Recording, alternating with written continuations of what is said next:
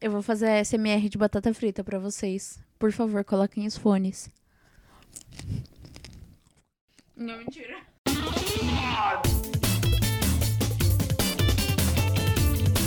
Começando mais um como se fosse hoje, dia 21, quarta-feira, né? Dia 21 de outubro. Estamos, essa é a volta do como se fosse hoje, hein, galera? Pra quem aí estava achando que a gente tinha desistido de gravar podcast, vocês estavam redondamente, equivocadamente enganados. É, mas eu vou começar apresentando aqui todo mundo, né?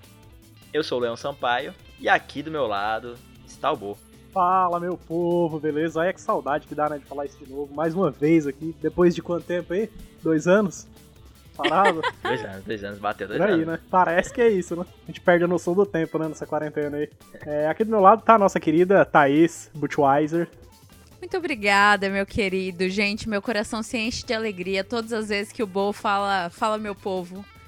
Tava quase ligando pra ele nessa quarentena, que a gente tava em hiato, e pedindo pra ele falar, fala meu povo, só pra eu dormir bem. No episódio do podcast, poderia só ele falando E aí, meu povo, toda semana. lá, só isso, né? Até a gente gravar um dia. É. Por mim, Começa. Fala Meu Povo. você fazer um especial do Bo, só com os melhores comentários do Bo, só dele, assim. Thaís fala isso porque os dela, né? Os piores comentários que tem. Nossa, é mesmo. Já vou aproveitar aqui e perguntar aqui, né, Bo? E aí, o que, a gente vai ter hoje aí? Pô, hoje a gente vai ter um quadro, cara, que a gente tá preparando. Você acha que a gente tava parado esses dias tudo, né? Que é o quadro cultural do Como Se Fosse Hoje, que o Leão vai começar aqui. Cultural. É o quadro da saia justa, que eu inventei aqui agora, ninguém sabe disso. Tô sendo pegada de surpresa. ah, é só pra eu ficar pensando que eu errei a pauta e que vocês tinham combinado alguma coisa sem mim. Eu também achei que vocês tinham combinado sem mim. Então, Bo, diz aí pra gente aí quem tá fazendo aniversário hoje. Hoje seria o aniversário da nossa querida Carrie Fisher, né, pô? Como, Porra, dia como não Wars. lembrar dela? Quem que é essa? É a Princesa Leia, né? Quem quer essa? Quem quiser cancelar a Thaís aí, eu acho que o momento. O momento é esse, aproveita, hein, gente? Não deixa passar, tô brincando. Não, só gente importante, pô. Carrie Fisher, Marisa Hort, né? Que é a Carrie Fisher brasileira. Claro, pra quem não lembra do Toma Lá da Cá. Kim Kardashian. E uma pessoa que é, que é tão, tão importante quanto a Kim Kardashian, né? Que é Alfred Nobel, que eu até vou falar dele aí, que é o cara do prêmio Nobel. Ô, louco. Olha aí, vai falar do, do próprio Nobel, Pra velho. quem. O cara criou um prêmio com o nome dele. Isso aí é melhor do que ganhar prêmio. Isso é Tenho verdade. certeza que vai ter o prêmio Kim Kardashian daqui a uns anos também. Vai ter, vai ter. Pode ter. E aqui no Brasil vai ter, pode ser, pode, pode ter o, o prêmio de teatro, encenação de atores, prêmio Marisa Hort. Vamos perguntar aqui pro Boa então, o que, que vai ter hoje também, né, velho? Então, né, Leon? Eu vou falar do nosso querido, excelentíssimo Nobel. É, é Nobel, né? O nome dele é Nobel, que ele era E- sueco. E nossa historiadora aqui da casa, qual vai ser a sua pauta de hoje, Thaís? Hoje eu vou falar do nascimento do meu tormento. Eu vou falar da criação do Instituto de História do Brasil e te explicar o que, que o cu tem a ver com as calças. O que, que você tem a ver com isso? Outra coisa, hoje tem um. Hoje aqui no Brasil é dia, sabe do que também? Dia do podcast, cara. Dia nacional do podcast. Ah, tá de é sacanagem. sério, mano. A gente deixou pra voltar no dia certo. Tá zoando? Eu só vi agora. Você acordou e sua mãe te deu parabéns pelo dia do podcast? Podia, né? Podia. dar essa, essa moral aí pro filhão. Ah, bom, e se você não conhece o nosso, nossos portais pra você estar antena, antenado aí no Como Se Fosse Hoje, né? Eu vou apresentar a vocês também o, o nosso canal no Telegram, t.me barra como hoje. Tem o nosso sitezinho pra você conferir as outras plataformas onde a gente tá inserido, né? Que é o comohoje.com.br, que vai ser reformulado. Mas já tá bacana, já, já tem, porra. Já tem lá todos os links pra você não ficar, se você não tiver certos dispositivos e também o nosso grupinho do WhatsApp pra você discutir as pautas, tá no link abaixo. E também tá no site também, claro, você caso você queira participar, beleza? Vou fazer várias amizades, né? Exatamente, exatamente. E se você quiser mandar algum algum porém, alguma canelada, a gente deu aqui, falou alguma coisa que não tem nada a ver com com nada, Verdade, gente, é importante também. É, se a gente cometeu algum erro. exatamente, estamos aqui pra isso também, cara. Historiador aqui é só a Thaís. E olha lá.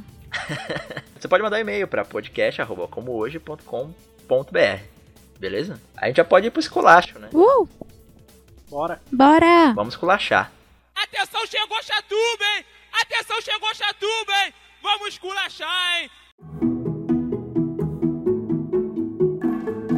Vocês vão falar sobre os assuntos extremamente importância, né? Eu vou fazer aqui uma menção honrosa a Florence Nightingale, que ia ser pauta, acabou não sendo, mas eu vou começar falando dela aqui antes da gente ir para o famoso, pro famoso esculacho, né? Ela simplesmente revolucionou em 1855, nessa mesma data, a enfermagem moderna. Ela é chamada a mãe da enfermagem moderna. Por quê? Tava rolando ali a guerra da Crimeia, que as forças britânicas tava rolando entre os russos e os otomanos, né? Que inclusive eu vou falar um pouco sobre essa guerra aí, que o Nobel tá envolvido. Olha lá, tem um crossover aí no meio, hein? Olha lá, fiquem ligados aí que daqui a pouco. Daqui a pouco rola o crossover aí. Ela foi enviada, né, pra, pra guerra da Crimeia, porque a, o Reino Unido, né, ele não ele não se cansa muito de estar tá em lugares onde ele, ele não, não, é chamado, né? Principalmente nesse, nesse lugar aí da história, né? Nesse, nesse cantinho da história. Ah, é o papel dele, né, Leon? O papel do Reino Unido é exatamente, exatamente. esse. Ele foi, ele lutou ao, ao lado ali dos, dos, turcos, né? Ainda na cidade de Scutari existia os hospitais improvisados. E antes também de chegar a nossa, a nossa queridíssima Florence, existia uma taxa de morte altíssima de soldados que eram transportados até essa base, né? Vamos dizer assim, base médica. E pra você ter uma noção, entre os soldados turcos, em comparação aos britânicos, era de a taxa de 2% de morte dos turcos e 20% de morte dos britânicos. Isso só em decorrência de doenças, como febres que davam nos soldados e algumas doenças que ninguém sabia como foram parar ali, vamos dizer assim. E para ter uma uma noção assim de tempo e até uma noção de como eram feitos os cuidados e até onde estava avançada a medicina, a Guerra da Crimeia aconteceu 20 anos antes do Pastor e do, e do Koch fazendo a teoria da, dos germes, que a teoria é aquela deles dizerem que bactérias causavam doenças, ou seja, a, a galera naquela época ainda não tinha muita noção sobre contágio e, e, doenças envolvendo bactérias. Hoje em dia o povo também não tem muito, né, envolvendo vírus. não, mas a, a, medicina em si não era tão ah, tá. como foi. Você tá falando da assim. medicina toda, né, não só... Imagina cuidados de soldados na guerra, né? a nossa Florence, ela foi pioneira porque ela introduziu aos procedimentos médicos cuidados relacionados à sanitização e coisas básicas hoje que a gente acha muito básico hoje. Naquela época ainda não se tinha tanta, tanto cuidado. Não era tão básico. Foi ela que mandou os médicos lavarem a mão, porque isso foi um grande BO, assim. Sim, e ela se baseou, ela, ela teve como um, em quem ela se baseou, que foi o Edwin Chadwick, que ele foi, ele também britânico, né, nasceu em Manchester. Ele foi responsável pela lei de 1848 no Parlamento Britânico que estabelecia algumas metas de sanitização nos hospitais. E uma das metas que lá em 1848 que ele colocou, lavar a mão, igual a Thaís falou, né? Não, se certificar que os pacientes tenham água potável. Tipo isso. E ela levou alguns ensinamentos dele, e claro, também alguns procedimentos que ela mesma desenvolveu, como por exemplo, cuidar da nutrição dos pacientes enquanto estavam tendo seus cuidados. Tem um gráfico, é, como a gente sempre tá falando aqui, a gente tem alguns artigos bem interessantes, inclusive, que vai estar tá lá no Telegram, lá no, no grupo do Telegram, que é onde mostra os gráficos de óbitos dos soldados antes e depois que ela passou pelas bases médicas. Isso, é, todos esses serviços que ela prestou ao, ao Reino Unido, rendeu a ela honras ao mérito. Né? Ela tem três honras. É uma delas é a honra ao mérito da Commonwealth, que é não só pelos países, pela, pelo Reino Unido, mas todos os países da comunidade britânica. Ela também recebeu um prêmio de a, a da Cruz Vermelha, né? Que é uma condecoração militar, então não é pouca coisa, e também a Ordem de São John. E foi aí que ela teve um marco muito importante para a história, não só britânica, né, mas para a história da enfermagem mundialmente falando. Então, se a gente hoje lava as mãos para combater o coronga, às vezes muito se dá aos trabalhos dela, né? E se você não tá pegando tétano quando você vai fazer, vai, sei lá, tirar sangue, agradeça aí a Florence, que no dia de hoje ela começou ali o trabalho nas Forças Armadas Britânicas.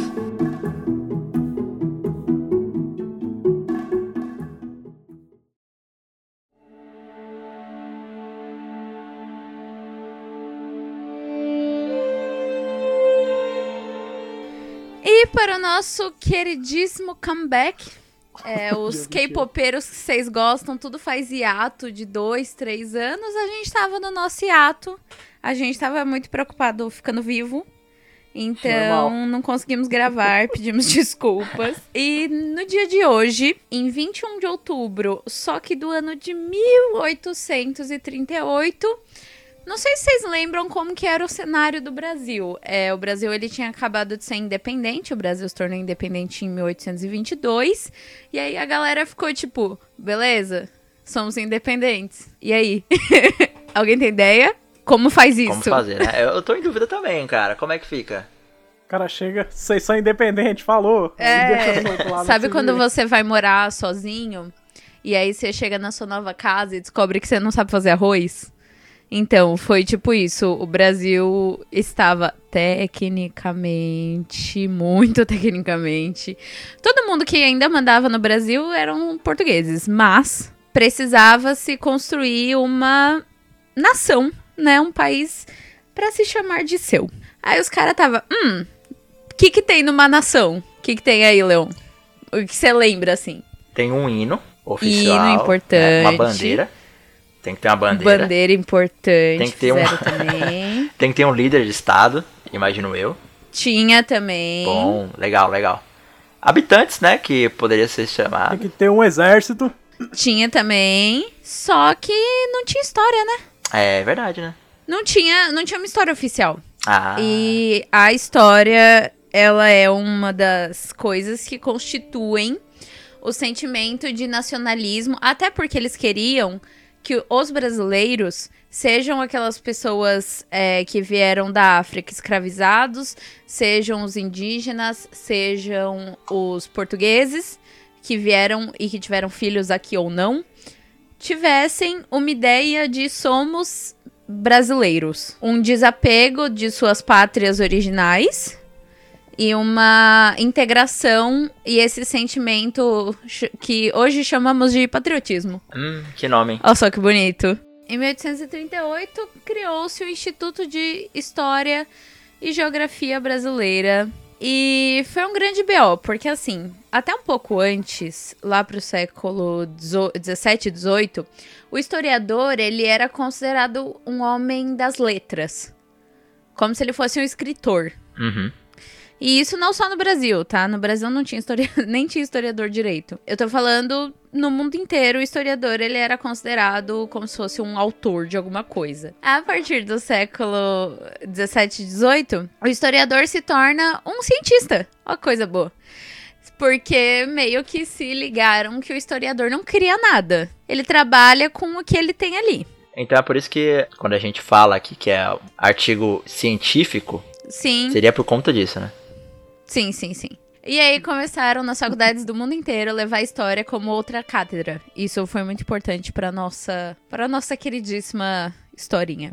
Transportamos para o Brasil, já com essa ideia de história como uma ciência, precisava desenvolver cientistas. Ainda não tinha tantas faculdades e junto com a junto com a história e com esse e com essa ideia de patriotismo que eu falei, o instituto ele não tinha só que criar, ele tinha que desenvolver um perfil para a nação brasileira. Então assim, como eu falei, ele tinha que se identificar. OK, a gente tem aqui essa terra que tem já no começo de tudo, já tem três raças misturadas. E a gente precisa criar um perfil. Como que você vai criar um perfil de um lugar que convive três tipos de pessoas tão diferentes? Até porque se pensava muito na história nos moldes europeus. Os primeiros historiadores do Brasil, eles foram para adaptar a história da Europa. Sabe aquela coisa do copia só não faz igual? Ah, mas como assim? É, é, a fo- a forma de contar a história ou. Não, não. A única forma de fazer história que eles sabiam era os modos europeus. Então, quando isso não se aplicava na realidade do, do Brasil, porque o Brasil é um país completamente diferente desde o começo, isso bugou a cabeça de todo mundo, ninguém sabia o que fazer. Aí o que, que eles pensaram? Hum, vamos pegar essa elite do Brasil e vamos escrever a história desses caras. Porque eles tinham. Ó, ó, pensa que ideia boa, hein? Agora, agora vem o pensamento de gênio. lá. Eles pensam. Começa assim, né? Pensa numa pirâmide social, onde em cima está a aristocracia brasileira, toda a elite, e embaixo estão as pessoas escravizadas e os é, quilombolas, é, indígenas, enfim, todas as pessoas que eram extremamente subjugadas. É, no meio, os trabalhadores livres, enfim. Eles acharam que assim, vamos educar a elite e dar esclarecimento para ela e criar uma história dessa elite. E aí, depois, eles mesmos vão educar o resto. Olha aí, claro. Eles vão esclarecer. Vai dar super certo, né? Vai dar super certo. Eles queriam criar uma identidade do Brasil que, elas que ela fosse capaz tanto de atuar externamente, a ponto dos outros países é, terem uma ideia do que de que o Brasil tem uma cultura própria, do que é o Brasil, quanto internamente, para as pessoas do Brasil terem essa identidade nacional e terem esse patriotismo e essa ideia. Só que assim, na história, a partir do momento que você se define, você também define o outro. Tipo, a partir do momento que você define o que você é, você define o que você não é também. Ah, é interessante isso. Se eu falo que eu sou mulher, eu além de me definir como mulher, eu me defino como um não homem. É, Sim. chega um pouco a parte filosófica aqui do nosso programa. não, mas é compreensível, compreensível. Então, e aí o Brasil, nessa, nessa primeira história, a primeira coisa que ele vai tentar se definir é como um país muito próximo da Europa. E um país muito próximo culturalmente da Europa, ele é muito distante culturalmente da América do Sul. Vocês já pararam para pensar o quanto, mesmo que o Brasil, que na América do Sul em geral, fora nós, rola um sentimento de conexão mesmo em casos, por exemplo, casos como do Chile, da Argentina, que são um pouco muito diferentes, ainda assim rola um sentimento de conexão não só pela língua. Uhum. Mas, mas, tem muito brasileiro que nem sabe que é latino. Não, e também pela, pelos símbolos, né? Do, da América do Sul. Sim! Que, que fala que é brasileiro, que não é latino. E isso começou desde, desde lá da IHGB. Tipo, a gente, a gente tem essa ideia hoje em dia porque quando o Instituto de História foi criado, ele fez o possível e impossível para criar uma história que fosse o mais europeizada assim possível. É interessante que esse programa que a gente tá voltando aí ao ar, né? Justamente falando de um assunto, de um, de um problema. Vou, vou falar com, esse, com essa com essa alcunha. com esse problema que a gente tem com a nossa história. Que não faz muito tempo, né, que teve os, os protestos do Chile. A, a, bandeira Mapuche foi, ela foi um símbolo muito grande dos protestos. É para que o povo chileno não se, não se esquecesse de onde eles vieram, né, e de o, o que veio antes, né, do, da Nova Espanha. Hoje o Chile não é tão sul-americano esteticamente. Porém, como você comentou, essa conexão com a América do Sul ainda faz com que o povo chileno lembre que ele, antes de mais nada, ele é sul-americano. Tinha essa definição de Brasil enquanto não outros países da América do Sul, mas esse conceito de outro se permaneceu internamente também. Então, assim, o Brasil, ele queria muito provar para o resto do mundo que ele era civilizado. E no caso, isso de civilizar é ser europeu. E eles colocavam como processo de civilização a colonização. No caso, o, o próprio Instituto de História colocava, tipo, não, antes era tudo macaco de estimação. Era tudo mato aqui. Antes era tudo mato, nós que chegamos, nós que iniciamos o processo civilizatório e é isso. então, assim, é, dentro do Brasil, essa ideia do outro, do não civilizado, também era usado pela, pelo Instituto de História. Era bem explícito assim, dessa maneira? Sim, sim. Era bem a ideia do, do cidadão europeizado, no caso branco, é, como exemplo do quanto o Brasil é civilizado e as pessoas escravizadas ou os indígenas como o resto, entre muitas aspas, dentro do Brasil. É, os dois principais trabalhos do IHGB nesse, nesse comecinho era coleta e publicação de documentos da história do Brasil e incentivar is- ao ensino público. Lembrando que não é necessariamente público, porque os escravizados, eles. Não é, não é a mesma ideia de público que a gente tem hoje em dia. Uhum. Que nem todo mundo era cidadão, digamos assim, naquela época. Exatamente. Nesse começo, a história era principalmente para legitimar o que eles estavam fazendo naquele momento. Um país que estava sendo construído de cima para baixo e eles estavam usando aquela história para falar que não, era assim mesmo. Não, ele é assim mesmo.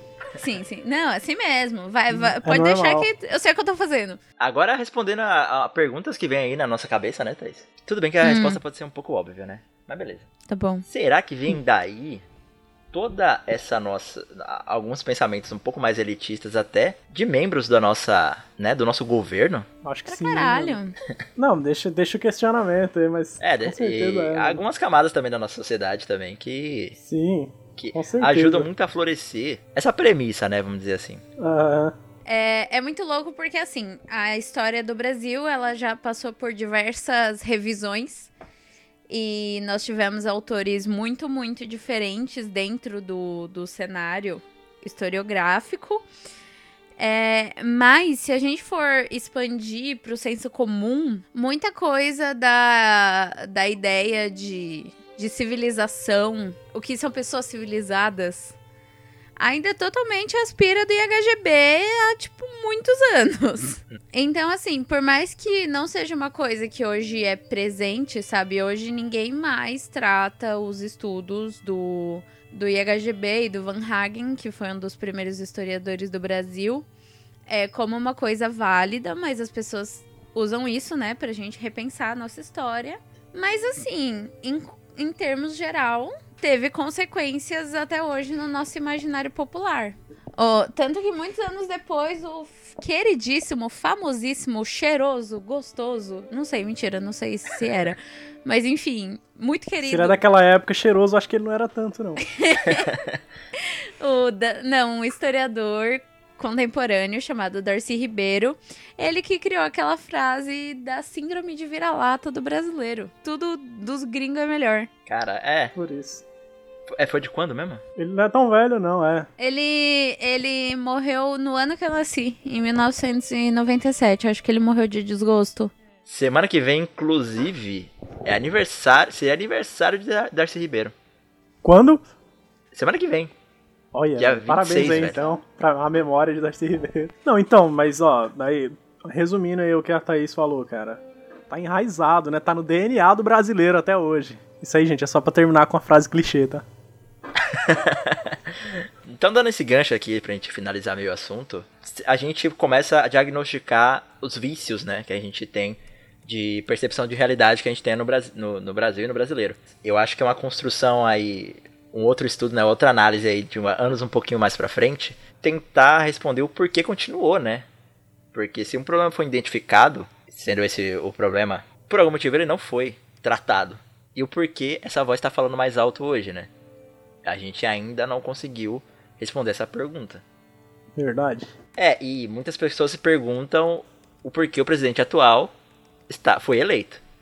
Mas não é uma pergunta tão fácil de ser respondida, ao mesmo tempo que não é tão complicada. Dá pra fazer análises muito rasas ou você pode fazer teses de mestrado, doutorado, pós-doutorado, PhD na onda dos representantes de direita sendo eleitos esse ano no mundo, né? Exato. O Trump, o, o Noia lá da Inglaterra, o Faz tanto tempo. Quanto tempo que a gente não, não fala o nome dele? do Bolsonaro? Ah, mano, não sei, velho. Desde o último episódio. Não, acho que faz um tempo que a gente não fala o nome. Eu vou, eu vou, vou Tô- fazer a perícia. Você ouvinte, se você lembra a última vez que a gente falou o nome do atual presidente, Olha, eu lembro que eu falei no dia do, do foguete lá de Marte. E o que, que tem a ver? Ah, não, é que ele quer saber a última vez que eu falei, eu lembro. Mas enfim, você ouvinte aí, se você lembra a última vez que a gente falou aqui, manda lá no WhatsApp. No Zap Zap, né? É isso. Zap Zap Zap Zap Zap Zap.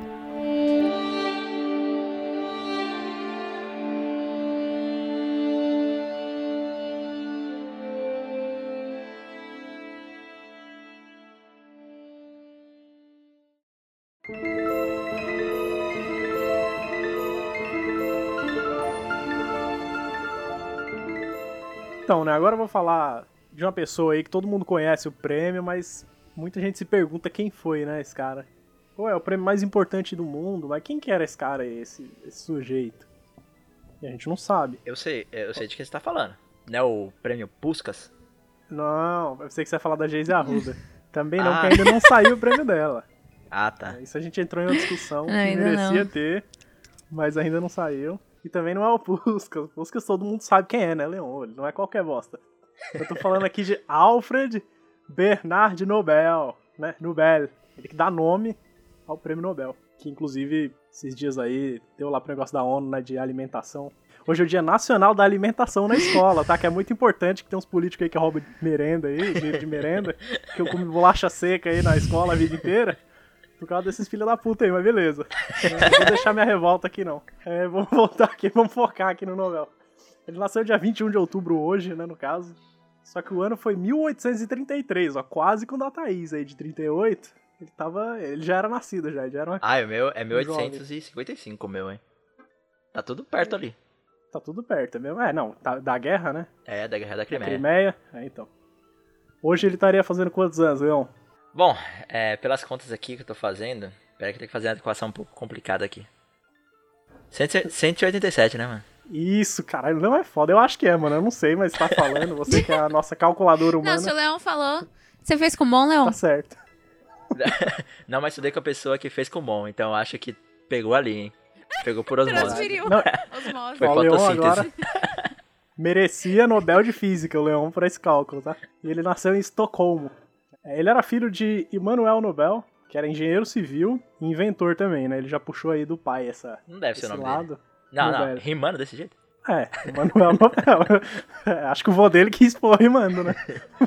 E ele inventou, sabe o que ele inventou? Hum. Minas navais, aquelas redondonas que ficam lá, né, no fundo do mar, que tem aqueles espetos assim. O Einstein inventou. é, Agora vai, vai me falhar a memória, mas o Einstein inventou a bomba atômica? Ou eles só pegaram a- o cálculo dele pra fazer a bomba atômica? Não lembro Mano, eu não sei, vai, mas fica aí, ó. Pegaram um cálculo dele. Eu acho que é isso. A pessoa depois é conhecida por uma coisa boa, mas só que a origem de tudo foi uma arma de destruição em massa. Caralho, mano, é foda mesmo.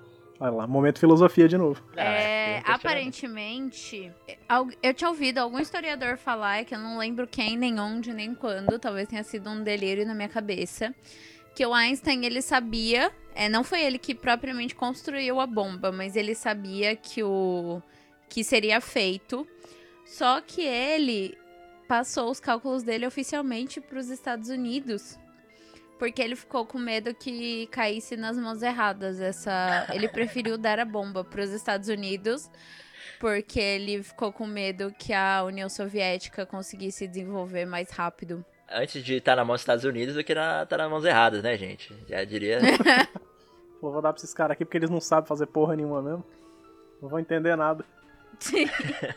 Não, é, você aí que tá ouvindo, se souber a informação um pouco mais precisa, pode falar aí com a gente. A gente faz errata aqui no próximo programa. Exatamente. Eu me humilho. A gente traz essa informação aí. E aí o pai dele fez aquelas bombas lá, né? Oceânicas. E a mãe dele era Andrietta Agel. Ele tinha irmãos também. Ela era só de uma família rica lá da Suécia. Tipo, ela era uma boizinha lá da Suécia, pá, riquinha, né? Casou com ele. E aí tiveram esses filhos aí. E eles viviam em Estocolmo até que a empresa do, do Emanuel lá, ela faliu. E aí a Andrietta e os filhos, ele- é, ela, ela se mudou com os filhos lá pra Finlândia. E o Emanuel foi pra São Petersburgo, na Rússia. Tipo, ele foi lá porque ele tinha esse conhecimento de bomba aí, né? De física, a porra toda. E aí ele recebeu o apoio do Czar lá, Nicolau I, tipo, com a demonstração das minas navais que ele tinha, né? Ele mostrou lá e o cara apoiou, falou, não, beleza, vamos lá que a gente tá em guerra aí na Crimeia, vamos fazer esses, esses negócios funcionar. Ah não, nessa época aí, o Nobel, que a gente conhece, ele tava com 4 anos de idade, né?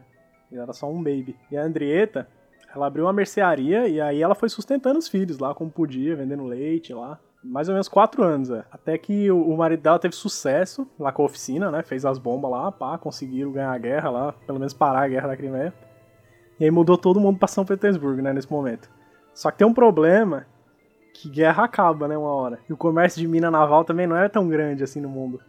Depois que acabou a guerra, né, quem quem é que vai querer comprar essa porra? E aí a empresa foi perdendo lucro e aí os credores chegaram e falaram, mano, você ajudou a acabar com a guerra? Foda-se, daqui essa porra, não tem dinheiro, vai embora. Vai mais ou menos assim, né? em São Petersburgo, né? Ele tava lá já com o pai e ele foi estudando lá, pá, com os irmãos. E aí ele mostrou um interesse pela literatura e pela química, né? A mais, assim, fora da curva. E o pai dele não era bobo nem nada, viu aquilo lá, né? O pai dele também era inteligente. Enviou ele pro estrangeiro. Falou, não, vai, vai estudar lá fora lá, mano. Vai ficar aqui não. Fazendo bomba aqui comigo. E aí, beleza, vai estudar engenharia lá, engenharia química, que, pô, no século XIX devia ser o auge, né? Tinha muita coisa para descobrir. Ninguém sabia nada de bomba ainda. E aí ele foi, foi lá pra França, pra Alemanha, Estados Unidos, esses países aí. Só que foi lá na França mesmo, em Paris, que ele conheceu lá, um italiano, Ascanio Sobreiro, que era um jovem químico. Três anos antes, esse cara aí, ele tinha inventado a nitroglicerina.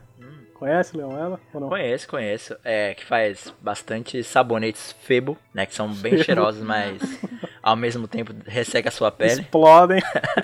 Exatamente. Os favoritos da sua avó? Não, tanto que no, não sei se vocês já jogaram Crash, aquele Crash Bandicoot lá, que tinha no Play 1.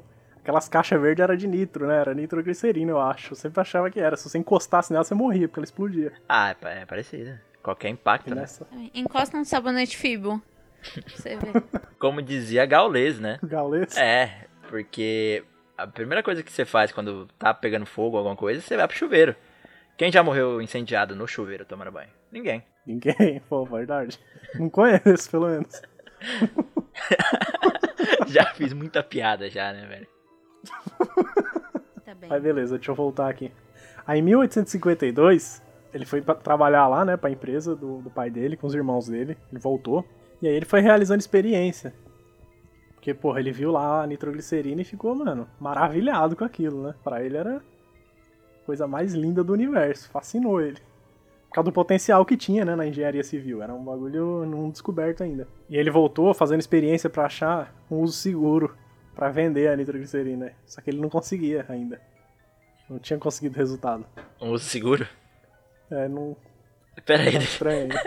Deixa eu ver quando é que foi criado o sabonete Febo. Continue. Beleza. Só pode ser isso. E aí, em 1863, ele voltou pra Suécia, né? Com o pessoal lá, com o objetivo de desenvolver mesmo a nitroglicerina como explosivo. Ele falou, não, vou fazer como explosivo essa porra. Entendi. E aí, quando ele voltou pra Suécia lá, ele começou a trabalhar com o pai dele e com o irmão dele, Emil. Emil. Uhum. E aí, essa parte é muito triste, gente. No dia 3 de setembro de 1864, explodiu, velho. Matou o irmão dele e mais algumas pessoas ali. Ele foi pego pela própria criação. Pela própria criação. Sim. Que nem o famoso filme O Médico e o Monstro. Exatamente. Só que daí o monstro pego... era bomba era e bomba. o cara não era médico. Mas vocês é, entenderam. Ele era engenheiro. o engenheiro é a bomba. tipo isso. Ele não tinha achado ainda uma, um uso seguro, né? Pra glicerina. Isso. Quando foi? É, pra vender, né? Quando? É. 1852. Por isso. Mais ou menos nesses meados aí. O sabonete Febo foi criado em 1870. Olha lá, mano, já tinha 70, ele já tinha. Você viu? é, então só foi anos viu? depois que foi criado. Virou sabonete o bagulho, mano. E aí essa explosão foi tão chocante, cara. Realmente, né? Matou um monte de gente, inclusive o irmão dele, que o pai dele teve um ataque cardíaco. Que nunca, ele nunca se recuperou totalmente, assim. Ele ficou com sequela desse ataque cardíaco dessa bomba que explodiu. E aí ele ficou com medo, né, cara? O Nobel ficou com medo do que aconteceu, ficou assustado. O pai dele já tava né, com sequelas e tudo mais, ele se mudou pra, pra uma zona isolada. No meio do nada, falou, agora aqui se explodir só eu morro, já era. Pelo menos. Chamou a responsabilidade. E aí ele foi tornando a nitroglicerina mais manipulável, né? Ele foi juntando vários compostos, pá. E aí tornou ela, tipo, numa pasta moldável. Que hoje a gente conhece como dinamite. Ele criou a dinamite aí. Essa, e a dinamite, pô, ajudava na construção civil, principalmente para escavar túnel, né? Fazer a cavação de túnel era uma maravilha. É, os caras se matavam naquela época lá. E aí, pô, a Dinamite fez um sucesso do caramba, se espalhou no mundo inteiro. E o, o Nobel, ele dedicava muito tempo, velho, no laboratório. Ele, ele fazia os negócios e ficava lá, laboratório, só trabalhando, inventando sabonete, né, Leon? Certeza que ele inventou aí também. Ele inventando várias coisas que não, tinha, não era relacionado com explosivo. Tipo a borracha sintética também, né? Sem ser a borracha do látex aí, do seringueiro. Ele fez a sintética no laboratório dele, que também o, a gente usa aí para muita coisa. O pai dele também fez, sabe o quê? Que é também não tem nada a ver aqui, mas eu, eu lembrei que o pai dele fez. Esse compensado de madeira que a gente usa hoje aí, que provavelmente tá na escrivaninha Nossa, de todo mundo. Merda. Ah, mas é um negócio que é usado por todo mundo até hoje, nunca teve alteração. Ah, então a gente usa a versão Caralho. 1.0. É, a gente usa a versão É. beta até hoje. Tá certo. Versão Não, beta. te- deve ter tido algumas, algumas Pensa mudanças. que ele, ele criou toda a matéria-prima de todos os móveis da Marabras. Um abraço. Cara, ele não recebe Ele nenhuma porcentagem da Marabras, Marabras, praticamente. velho. Na Casa Bahia, assim. Eu acho, ele é o Nobel, ele não precisa. Ah, é. O prêmio Nobel é de ouro? Ou é só um É de papel? ouro, a med- não, a medalha é de ouro. A medalhinha redonda assim não. É, uma medalha Mas vocês redonda. né? sabiam que, que as Olimpíadas não é de ouro, né? Não, é, não é. Ah, é bronze? Nem o Oscar. É, só tem um pouquinho. É, não, tem o ouro na, na- das Olimpíadas, mas é bem pouco, quase nada. É bem ínfimo. É, só pra falar que é, É, de então- ouro. Então nem compensa ganhar. Ah, mas você ganha mais pelo título, né? Nem pelo, pelo ouro que tá ali. Tem que ver a Julie Rimet. Do que, que ela era feita. Se era maciço. É. Mas a medalha do Nobel é maciça, eu acho. eu acho. Mas ela ah, é de não ouro, deve sim. ser. Acho que não deve ter tanto Mas ouro, ela não é tão grande, não, mano. Ela não é tão grande, não. É uma medalhinha pequena. pô. Ah, então dá pra ter 100% Ela ouro. fica dentro de uma caixinha, é. Tranquilo. E você ganha um diploma também e o título, né? Voltando aqui pra ele, né? Ele, como ele fazia muita invenção, ele não tinha muito tempo livre pra vida pessoal dele, então, né? Ele só ficava criando coisa. Tava inventando lá. Não parava de inventar o menino. E aí ele só tinha uma grande amiga, que é a Berta Kinski.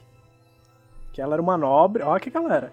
Nobre, escritora, pacifista e compositora de música. Eita. Ela era austro-húngara. E ela transmitia todos os ideais dela, pacifistas, sabe? E foi aí que ele começou a ter também esse viés mais da paz, assim. E ela fez vários trabalhos aí em prol da paz, tanto que ela ganhou. Ela foi a primeira mulher a ganhar o prêmio Nobel. Ela ganhou em Mas era 1905. Não, mas ele já tava morto, né? Mas provavelmente. Tá, desculpa. Fui machista agora.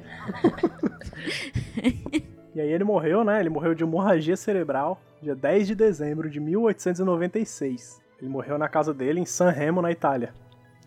E aí você fala, pô, mas por que que fizeram aí o prêmio né, com o nome dele? Foi porque ele colocou no testamento a indicação da criação de uma fundação, as ideias, que premiasse anualmente as pessoas que mais tivessem contribuído para o desenvolvimento da humanidade. E aí em 1900 foi criada essa fundação, a Fundação Nobel, que atribuía cinco prêmios, né? Que era de Química, Física, Medicina, Literatura, que eram os especialistas suecos que davam, e o da Paz Mundial, que era uma comissão do parlamento norueguês.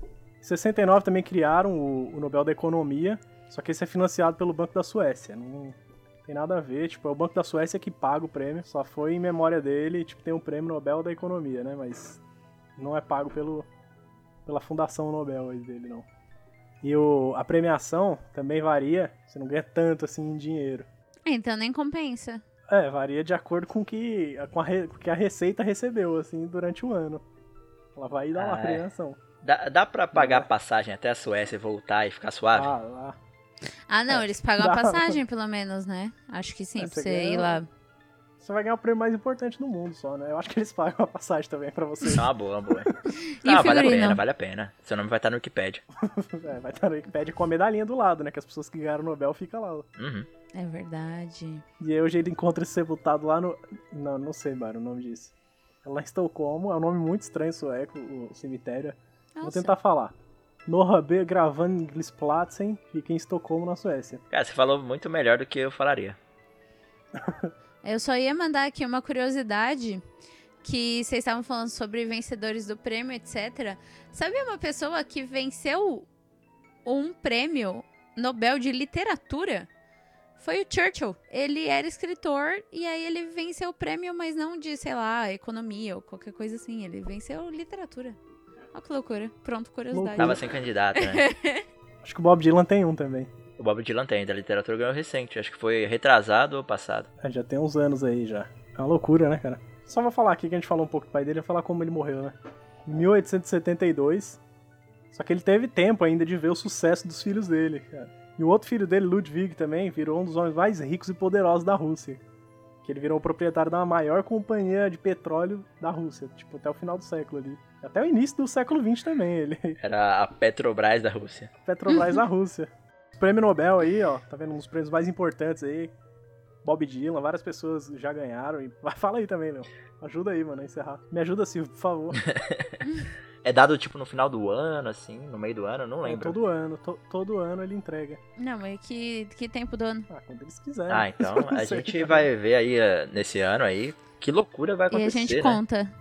Ou talvez ano que vem, se já tiver passado. É, É no dia da fundação do Prêmio Nobel a gente fala sobre isso, tá? Vamos deixar um gostinho aí de quero mais pro pessoal. exato. Ou não, também. Mas é 2020 ficou muito doido, porque eu tô até com medo de quem ganhou vai ganhar esse prêmio aí esse ano, hein? Ah, Mas beleza. é? ah, não, mas tá tranquilo. Nosso querido presidente vai ganhar, com certeza. Ah, então tudo mais tranquilo. Tá tranquilo agora, né? Beleza. Então posso dormir em paz.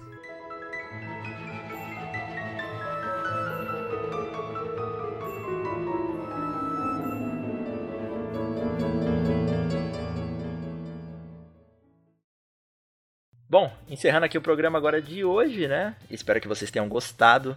É a volta, né, do Como Se Fosse Hoje. É, pode ser que na edição vocês tenham percebido alguns probleminhas aí com relacionados ao áudio, porque eu acabei de trocar, acabei de trocar o microfone e tô sabendo lidar com ele ainda. então fica, é, dê aí seu feedback nos nossos canais, né? Que é o grupo do Zap, que vai estar o link na descrição, e também pro nosso e-mail podcast@comojo.com.br para você dar seu feedback, falar o que a gente falou de errado aqui, né? O que a gente acertou, quiser acrescentar mais alguma coisa no que a gente falou, fiquem abertos a isso. Certo? Ou então a gente pode falar com cada um de nós também, se você conhecer a gente, claro. Pode mandar lá no nosso privado, né? A gente aceita. A gente é do bem. Exatamente. Acompanhe nosso canal, os artigos vão estar lá no t.me barra como hoje. Muito obrigado, Bo, por estar aqui conosco, né? Tchau, gente. Até a próxima. Foi muito, é muito bom estar aqui de volta, né? Gravando aqui, né?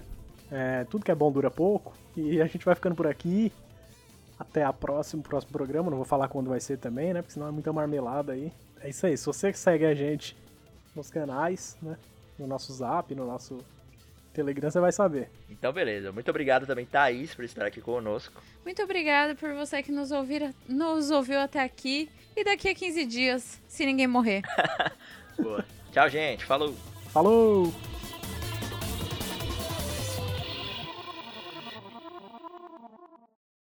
Falou! Isso aqui é a voz da Thaís.